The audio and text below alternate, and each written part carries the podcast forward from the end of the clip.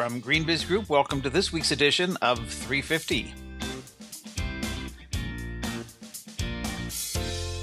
I'm Joel Makower here at GreenBiz headquarters at 350 Frank Ogawa Plaza in downtown Oakland, California. On this week's edition, agricultural carbon credits are growing like a weed, a field guide to corporate renewable buyers groups, why clean energy investment is the key to tackling climate change, and was Exxon greenwashing the Olympics? We're testing our metals this week on 350.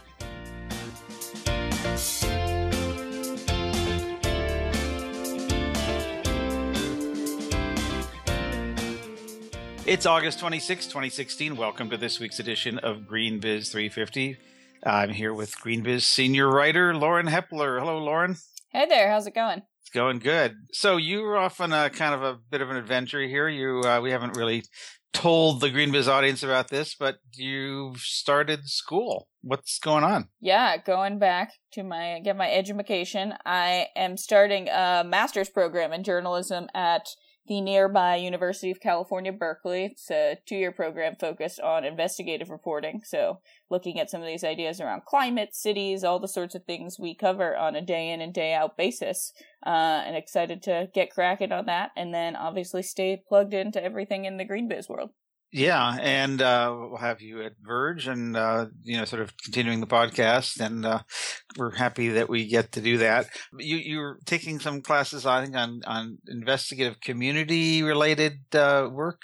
Yeah, given that we're in the Bay Area at the time, I saw yesterday Oakland is now the fastest rising rents in the country. A lot of focus on cities, urban development, gentrification. So obviously things that come into play closely with issues of equity and the environment. So I think a lot of different crossing paths and things to unpack, and hopefully we'll get to work through some of those things. Great. Well, let's uh, get into our first class here, the uh, week in review. We had two pieces this week from our uh, esteemed editors at large. The, the, first one is this week is uh, from David Crane, and it's about Exxon, the Olympics, and greenwashing 2.0 so David Crane is, uh, I think most people know, is now senior operating executive at Pegasus Capital Advisors. Before that was the CEO of NRG Energy, and uh, he was uh, is an Olympic uh, geek. Apparently, likes to watch as much of the Olympics as he can, and uh, was uh, as a number of people were. And I saw some stuff on social media, uh, struck by this ad, ad campaign that ExxonMobil was running on alternative energy.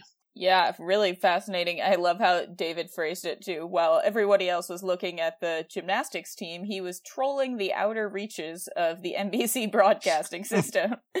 um, well said. Um, but yeah, so sort of this concept, this framing that we saw in Olympic advertising that ExxonMobil is in fact an alternative energy company. They're turning algae, algae into biofuel and working on carbon capture and electric vehicles. Interesting because I remember Exxon was also represented at the COP21 Paris climate talks, and there was some backlash then as well. Um, seems like uh, quite a shift from a certain story that we heard a lot about last year of Exxon covering up climate science. Well, and it's kind of back to the future uh, in a certain way, in that this isn't the first time that uh, big oil has been touting its green credentials. Um, uh, companies like Exxon and Shell, and Chevron, and and of course BP uh, have been doing this for years, and and BP may be the most notorious because it got way ahead of its skis with its uh, Beyond Petroleum uh, uh campaign that it started running uh, in the mid 2000s. Um, ahead of its skis in a couple of ways. One is that it it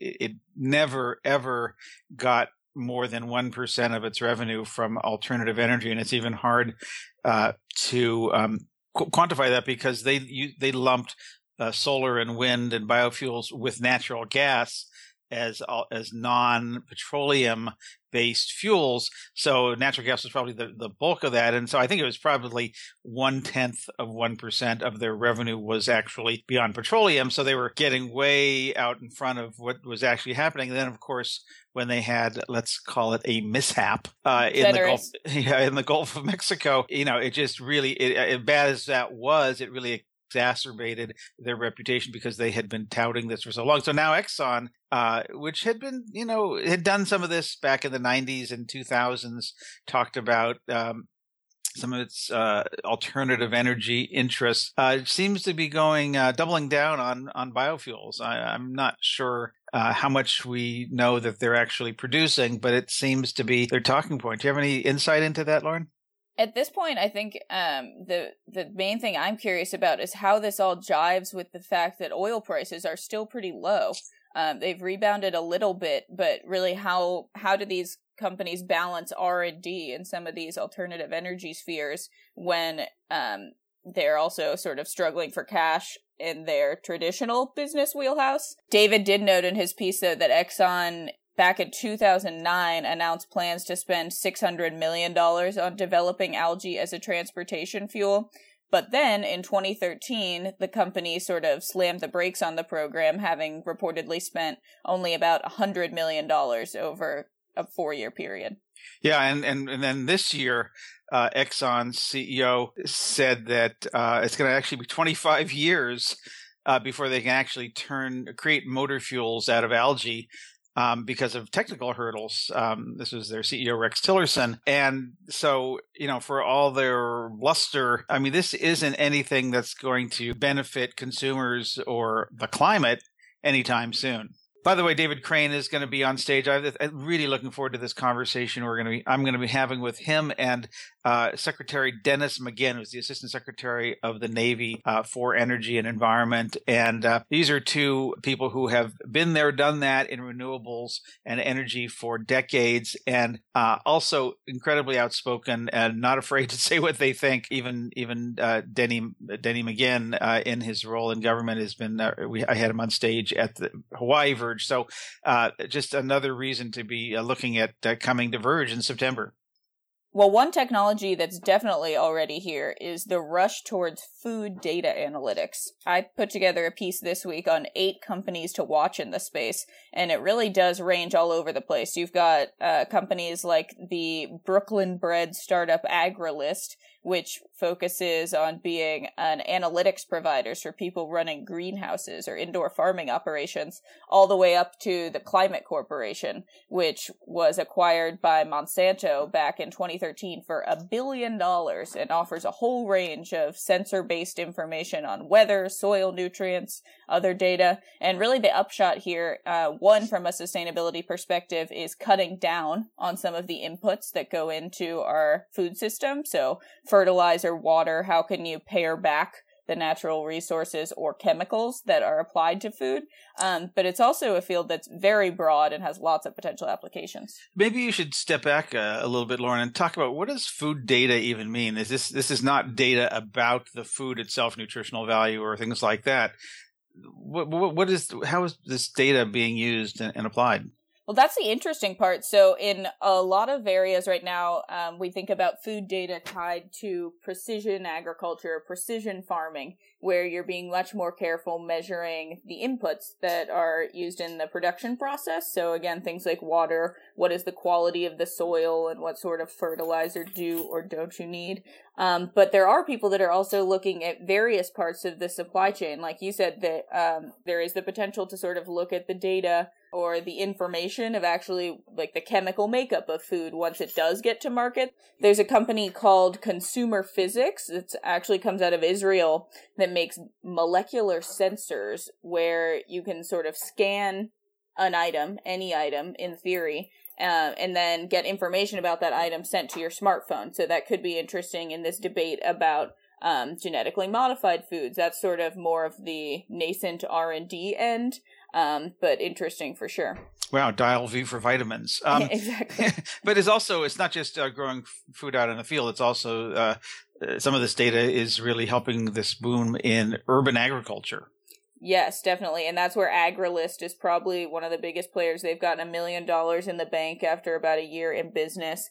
And they're really at the vanguard of the boom in urban agriculture, sort of making these indoor greenhouses or um, urban farming operations as efficient as possible, as a lot of people and city planners are questioning how much these types of setups can really add to our food system? Are they a novelty or are they something that we should be looking at more at scale?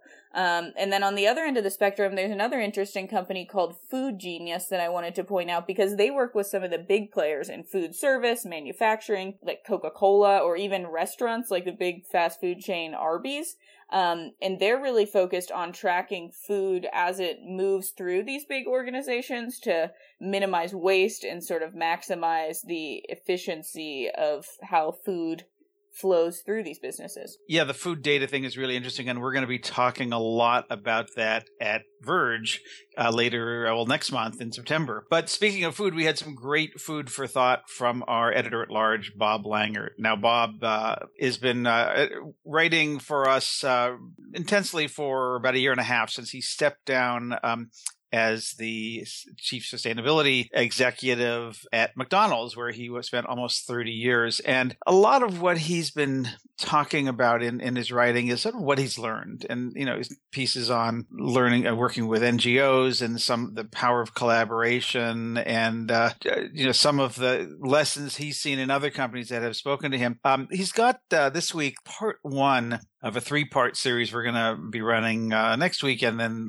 first week in September. And this first one is called Sustainability Leadership Amid Fear and Pressure. And it's just, it's just sort of it's fascinating and i just really love what he's writing here because he's you know talking about what he's learned and, and some of the key lessons uh, of what's working and it's not uh, all you know accentuating the positive it sounds okay well we should all do that but don't be afraid to be humiliated and humbled was one of the pieces of advice that I just, you know, was just really interesting. And what does that mean and why? And what did, how did he experience that? Uh, I really recommend this piece. Yeah, I was really intrigued by the section on better living through conflict. Another one, it seems like kind of, what do you possibly mean by that? Um, but it was really interesting. He talked about his experience of McDonald's being sort of called out for some potential supply chain offenses by by NGO groups. Um, so one of the things he said was, I actually called up Greenpeace, and he calls that still probably his bravest call ever. Um, but it's this idea that maybe like standing up for what you believe in is important. You can't be afraid to meet with your credit critics if a program you're working on really is something that you feel that you can stand behind um, and also that your reputation has less to do with what you're doing and more to do with how you actually do it.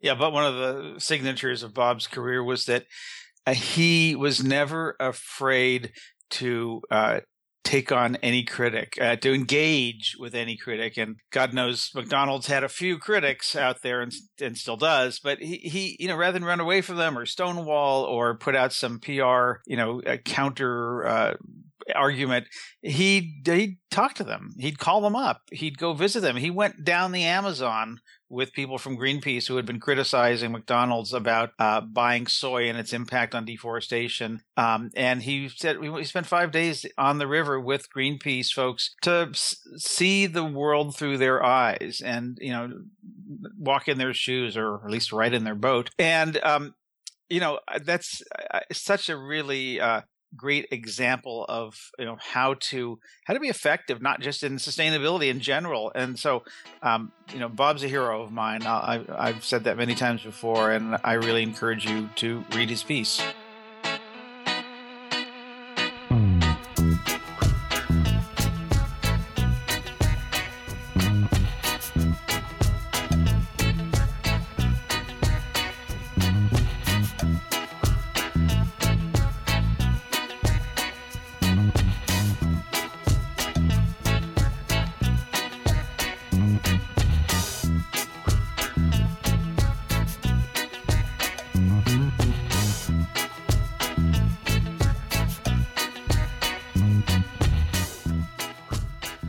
in the last couple of weeks, you may have heard a lot about cap and trade in California. This policy's a little bit up in the air, but we had our senior writer, Barbara Grady, take a look at a different side of the issue, and that's the issue of ag carbon credits going to market. So, first of all, Barbara Grady, senior writer, thanks for joining us. You're welcome. So, tell us a little bit about this story. What does agriculture have to do with cap and trade? Well, for the first time this past season, a cropland farming offset was available to buyers in the California cap and trade market. in the form of a rice protocol. So essentially a group of about 20 rice farmers who practice sustainable farming on their rice fields have reduced enough methane to package the results into a form of an offset. So in the cap and trade system, offsets can be bought by companies or entities that are not meeting their carbon reduction caps and so need to go into the market to buy an allowance or an offset from somebody else in order to meet that cap. And a group of people spearheaded by Robert Parkhurst, the agriculture greenhouse gas markets director at the Environmental Defense Fund, have been working with a group of farmers in uh, California and in Arkansas in the kind of mid South area to create a rice offset protocol. It's taken years, but it finally um, has been successful and in the market this year interesting and timely, like I was alluding to, since the cap and trade system in California almost expired along with the rest of California's climate policy. Yeah, legislation to extend California's Global Warming Solutions Act was just passed this week after a bit of a close call from what we heard and read. Mm-hmm. And it's interesting that we're talking about rice here, maybe not the crop most associated with California. So, what do rice farmers actually do to reduce methane or qualify as part of this protocol? Well, rice cultivation actually produces a fair amount of methane. And in Arkansas and the mid South, where, believe it or not, even more rice is grown than in California, they've begun a bunch of practices to start to reduce that methane.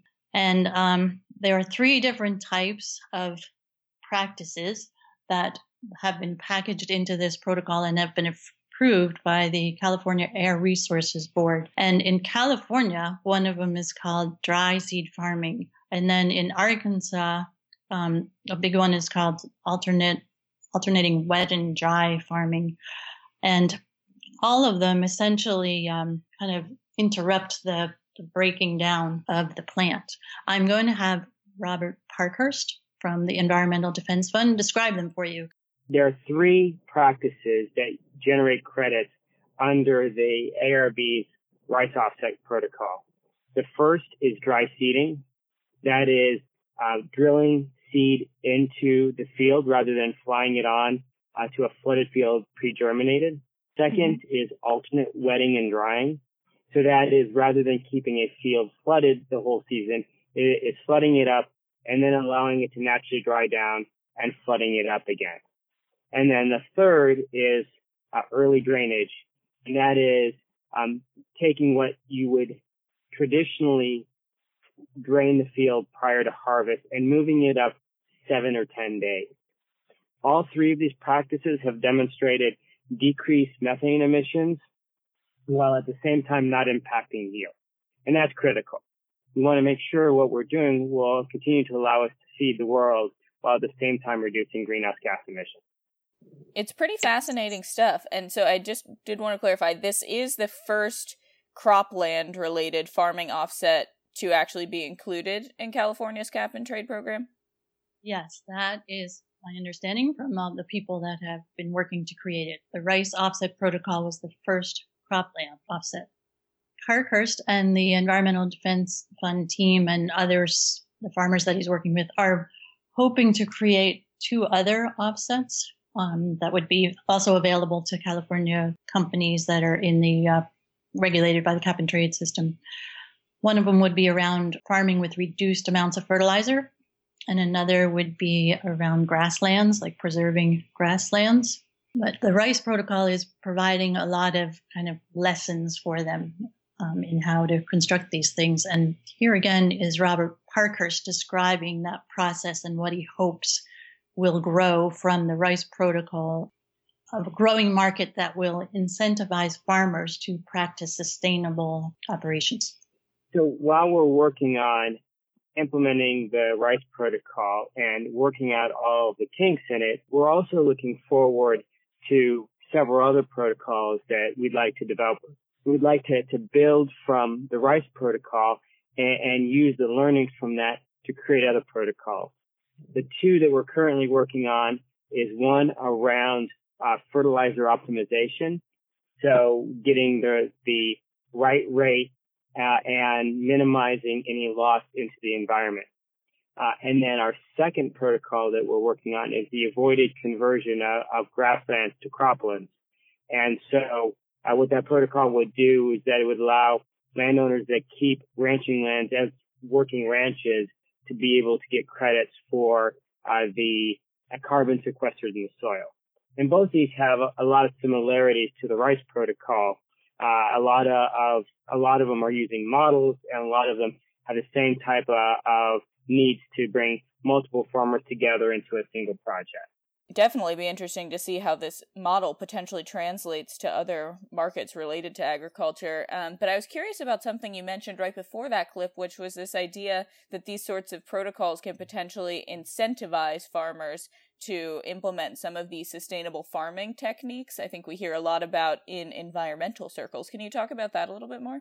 Yeah, so farmers would be paid for their practices, their projects in the offsets at the moment the market is so new that they're only getting like six or seven dollars an acre. That's what uh, farmer mark Isbell told me who's who's very involved in practicing the alternate wet and dry farming. But he and others hope that this will grow and so that they'll actually earn some income that makes a difference eventually. It'll provide farmers with more incentive to switch their practices to be more sustainable um, less water intensive less GHG producing.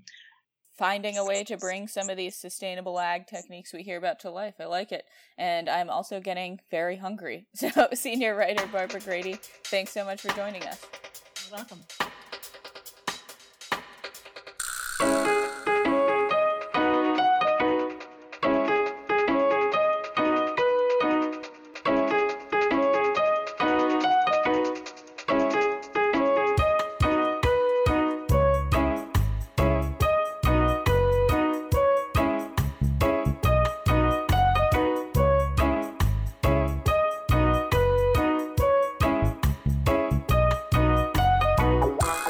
So one of the things we love to do on GreenBiz 350 is to talk to people who come through the office. We have a great steady stream of people coming through, and one of the people who came through this week is an old, long time, let's call it, friend of mine named Ken Locklin. Ken is uh, one of the uh, long-time experts in uh, energy finance, particularly clean energy finance, uh, most recently with a firm called Impax Asset Management, but also working on a number of projects. Really, really interesting stuff.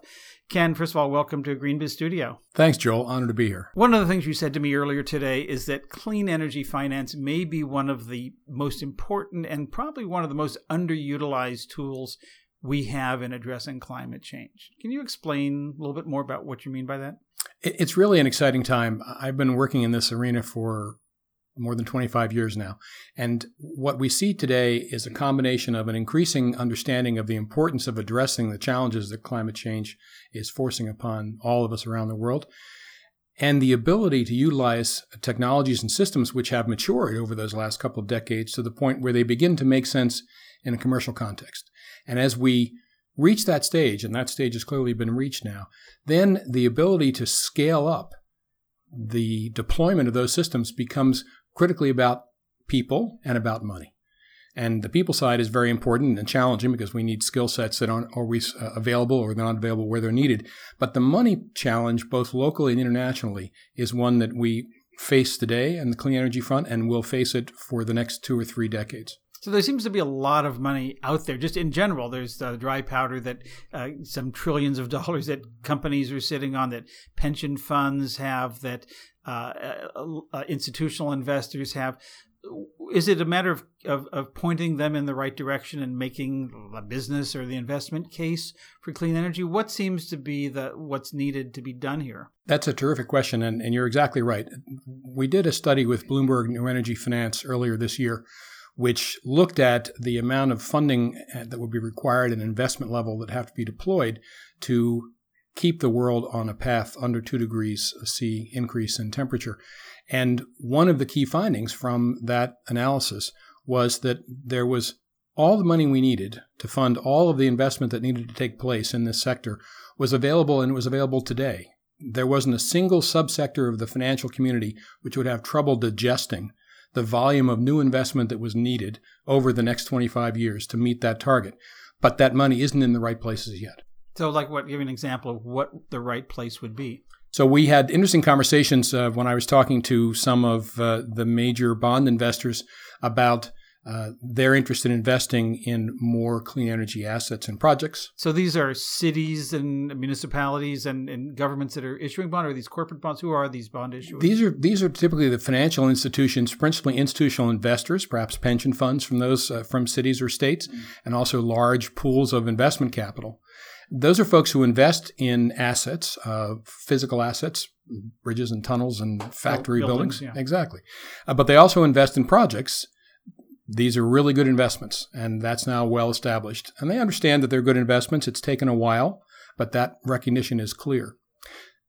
When we talked about their ability to make the level of investment needed out over the next 25 years, the bond investors said that was trivial. They could hit that target next year if the volume were demanded of them. When I explained that today 50% of that investment takes place in the US, uh, in OECD markets, the, the, the developed markets, and 50% takes place in emerging markets, but in 10 or 15 years from now, 80% would take place in emerging markets, we ran into a brick wall. And the investor said, Well, I, am not ready to make those investments. So we have a lot of work to do, all of us collectively, both the investors and the folks who facilitate that kind of investment, to increase the capacity of investors to move money from where it sits today, which is largely in the developed world, to where it's needed tomorrow in clean energy investment, which is largely in the developing world. So, one of the things that's happened in the developed world is that uh, companies like Solar City or Sungevity and others, where they've they've packaged these up so that uh, that whether it's residential or commercial uh, solar can be uh, securitized in effect and, and made reliable and fairly risk free uh, at both ends, and that the technology is going to sit there and it's probably going to work well, and that the uh, the the building owner or resident is going to be paying that for, for some time because they have to pay an electricity bill. What's the risk profile? How is it different in the developing world? The, the projects are the same, the technologies are the same, and so those elements of the investment are unchanged. But developing markets are typically less well established. The rule of law is not so well positioned. The ability to uh, solve a problem if one develops uh, often the legal system's not as as robust as that here, and in particular, in almost every market in which you move in the developing world, you have major exchange risk problems. Currency, an absence of foreign currency, local currencies, challenging for the local investor, the local buyer, um, and for the foreign investor in order to get uh, hoping to get a, an adequate return on their investment. How about here in the United States? Is there there seems to be we barely scratched the surface of what's possible in terms of you know producing solar and, and wind energy. Uh, is there a robust market? My sense is that if the if the return is there and the risk seems reasonable, that it's not a no brainer, but it certainly should be a easy. It seems like it feels like it should be an easy thing to do. I, I think that's correct over time. But investors, like everybody else, know how to do a particular kind of job and they keep doing it until it stops being a useful kind of job for them to do. So if you want them to undertake a new job, so to, for example, invest in a new asset class, they were, they were financing uh, oil and gas plants. Long history, been done for 100 years in the United States, very expert system structures, analysts, a lot of people understand how those investments are made. Well, now we're talking about technologies that are much newer. They, in fact, exist have existed for more than 50 years, but they've only been commercially important for the last decade or two. So there are fewer people with that skill set in place to make the investment decisions. And is there an opportunity here for the, the corporate community in terms of uh, companies investing not just in their own facilities but uh, deploying capital in a certain way? It, what's the opportunity there? When we looked at this analysis uh, done with Bloomberg, one of the projections we made as a team was that the level of investment by U.S. corporates in clean energy technologies would rise fairly materially over the next uh, 15 to 25 years because we think U.S. companies, in particular, who are familiar with these technologies now, will increasingly see them as a very logical part of their overall financial structuring. And they'll wind up investing in those resources for themselves and for the broader community because they know it's such an attractive investment class. Are you optimistic that this is going to accelerate at the you know, scale, scope, and speed you think is needed? It absolutely is accelerating and it absolutely is not accelerating at the scale, scope, and, and pace that we need all of us to achieve. That's the challenge. And that's the opportunity as well. And that's uh, you out evangelizing and uh, helping sp- spread the word. Uh, is it's uh, we look forward to having you back in a year or so to hear, uh, hopefully that it's changed, or certainly to hear how it's changed, and hopefully we'll we'll see some more progress. Uh, Ken Locklin from Impax Asset Management. Thanks so much for stopping by. Thank you, Joe.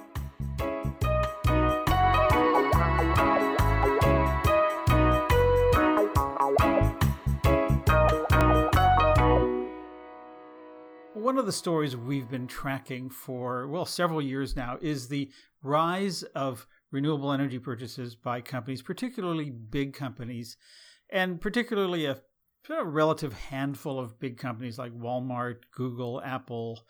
Uh, Microsoft and others. Uh, the, and this has been indicative as the price of renewables has gone down and the demand has gone up, and more and, and, and concerns over climate and more and more corporate commitments about climate have been made that this demand is ramping up. Uh, in fact, this week the New York Times had a had a really great piece uh, called "Apple becomes a green energy supplier with itself as a customer," and in some ways, as often is the case, the New York Times is talking about a story that's really been around for a while. Walmart, uh, uh a couple of years ago, really formed a, uh, a utility in effect that for which it's the customer. Now Apple's doing this, and uh, it's another procurement vehicle. But along with this growth uh, of companies buying renewables is the growth of organizations to help them do that. And this week we have here our own podcast producer, Saria Melkonian, who's working on a piece that's going to run early next week.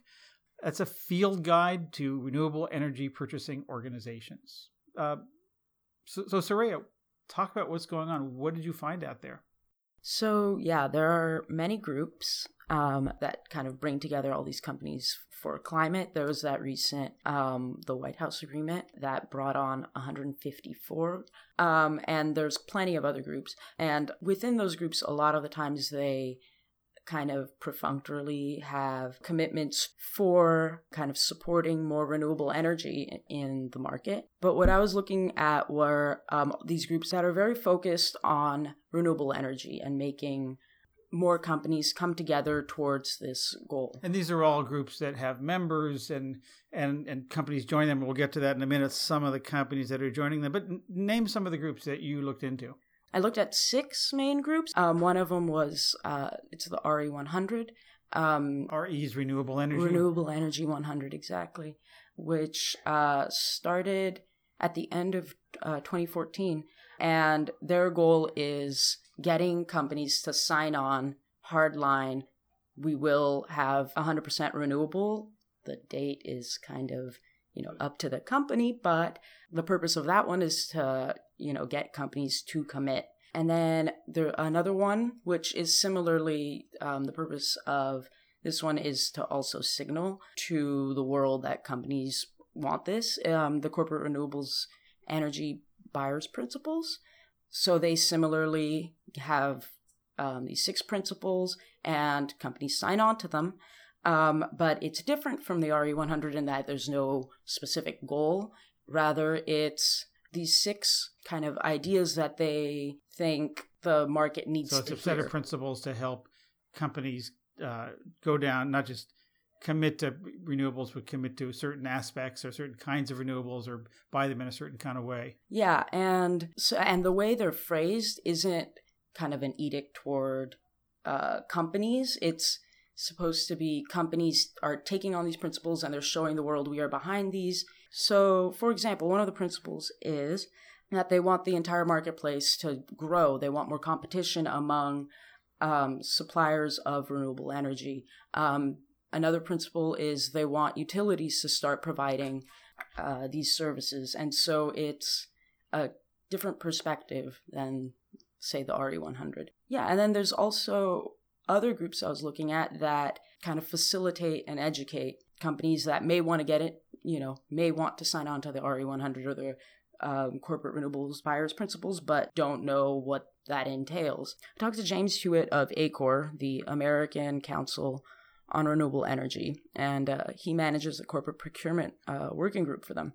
And I asked him, so your members, these people that sign on to um, your group and are involved in your conversations and your reports and all of that, what what are they seeking, and what do they think they need um, in order to actually start using renewable energy? Let's see what he had to say. I think it's going to be really hard for any energy manager, as as as great as uh, as great as the 20 year contract might sound, to be able to go to his or her CFO and and, and say, you know, this is a good investment, uh, you know, but as soon as you kind of run it up the chain, it's it's going to be pretty hard to get buy off for a uh, you know 20 year contract, uh, especially if this is something that the company typically has not done. So it's just it's a lot of education for you know each of the stakeholders involved. You know, conversely, you'd have to go you know say someone at one of the large banks is is looking at financing a, a, a shorter term project, why he you know or she can justify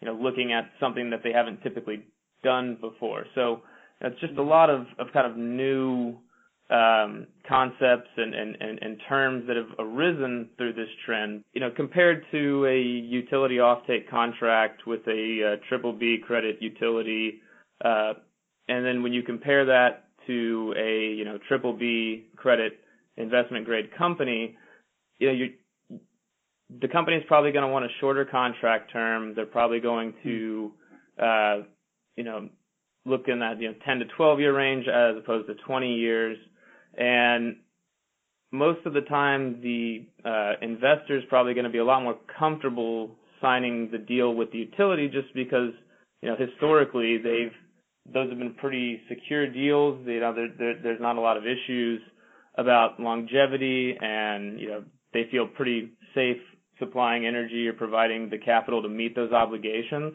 But long term, you know, this this kind of shift to consumer choice and options within the energy market more broadly is really, you know, I think driving this C&I trend. And if we can find ways to come up with solutions that work for everybody, then that would behoove the industry and be in everyone's best interest to get as many projects done as possible. So, so who are the companies that are joining these, and what are they looking for? So, I actually I went through and I collected all of the corporate signatories to all of these principles and all the members of these groups, um, and I in my piece there's a chart um, that lists all of them. Um, and one thing I noticed was um, a lot of the same companies are uh, members of these different consortiums and groups.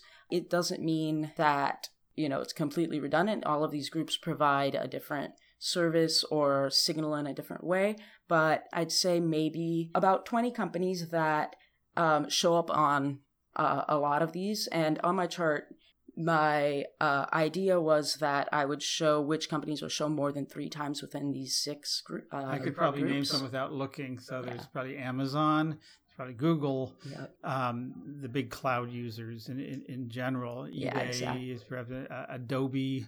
Yeah, Adobe's in, in all yeah. of them. Those are tech companies. What about who are some of the non and Walmart, of course, non-tech company. But who are some of the other non-tech companies that that showed up? So yeah, it is very heavy tech, but Kaiser, Johnson and Johnson, Mars, Cisco, Bloomberg all showed up many times um, and are members of many of these groups of uh, the BRC and the, and the principles and ACORE. But uh, then you do see some differentiation. So, say for ACORE, that's the American Council on Renewable Energy. Yeah, exactly. Their focus is finance and policy. And so, of their members, there's a lot of banks and financial institutions. But yeah, for the most part, a lot of these groups are, say, of the like Fortune 50 um, for sure Fortune 500 that are on these um, that are members of these groups. What about smaller companies? I mean, there's thousands and thousands and thousands of small, mid-sized companies, and some of these are not mom and pops. These are these have uh, 10, 20, 50, 100, even a, a million, and even uh, hundreds of millions of dollars still considered mid-sized. Is there any organ? Did any of these organizations servicing them? That is what I kind of noticed to be a blind spot. Rocky Mountain Institute's um, Business Renewables Center um, actually, so what they are is they're a consortium and they bring together people from all different types of stakeholders, um, and um, they provide what they call a marketplace, the BRC marketplace. Um, and there you do, you do see a lot of smaller groups and a lot of smaller distributors. Um, but in general, it's it does skew um, to very large and very techy companies. And actually, I asked this um, to Kim Fisk of Three Degrees. Three Degrees is a um, a private renewables kind of matchmaking company, um, and I talked to her to kind of get a more critical perspective of these groups. This this low hanging fruit of this Fortune 50 is really driving the conversation.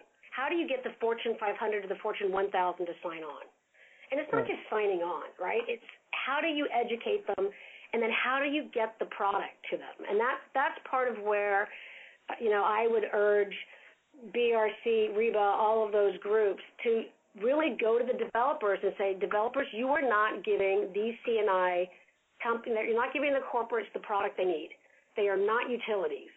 And they should be getting more involved in helping to drive what that product is because the product is not Apple, Microsoft, Google, Amazon, right? The, the product they need is way below that.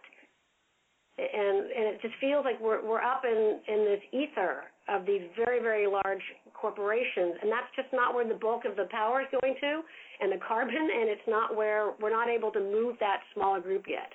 Well, that's really interesting, and I think these are some of these groups are really new. Um, they're going to be ramping up. They're just now ramping up, and over the next couple years, uh, hopefully, we'll start to see some big changes. But we'll be checking back on that and see how they're doing. So, Saraya Melkonian, thanks for coming over to this side of the mic.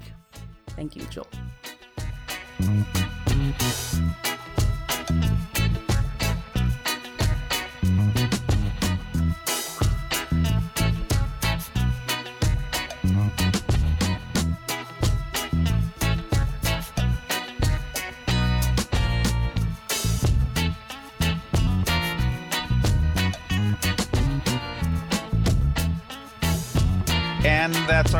Podcast for this week. Go to greenbiz.com slash 350 and you'll find links to the organizations, the stories, events, and other things that we've talked about in this episode. Thanks, as always, to podcast director and this week reporter, Saraya Melkonian. And if you want to send us an email, do so at 350 at greenbiz.com. We'll see you back here next week for another edition of Greenbiz 350. Until then, from all of us here at Greenbiz Group, I'm Joel Makower. Thanks so much for listening. Until next time, have a great day.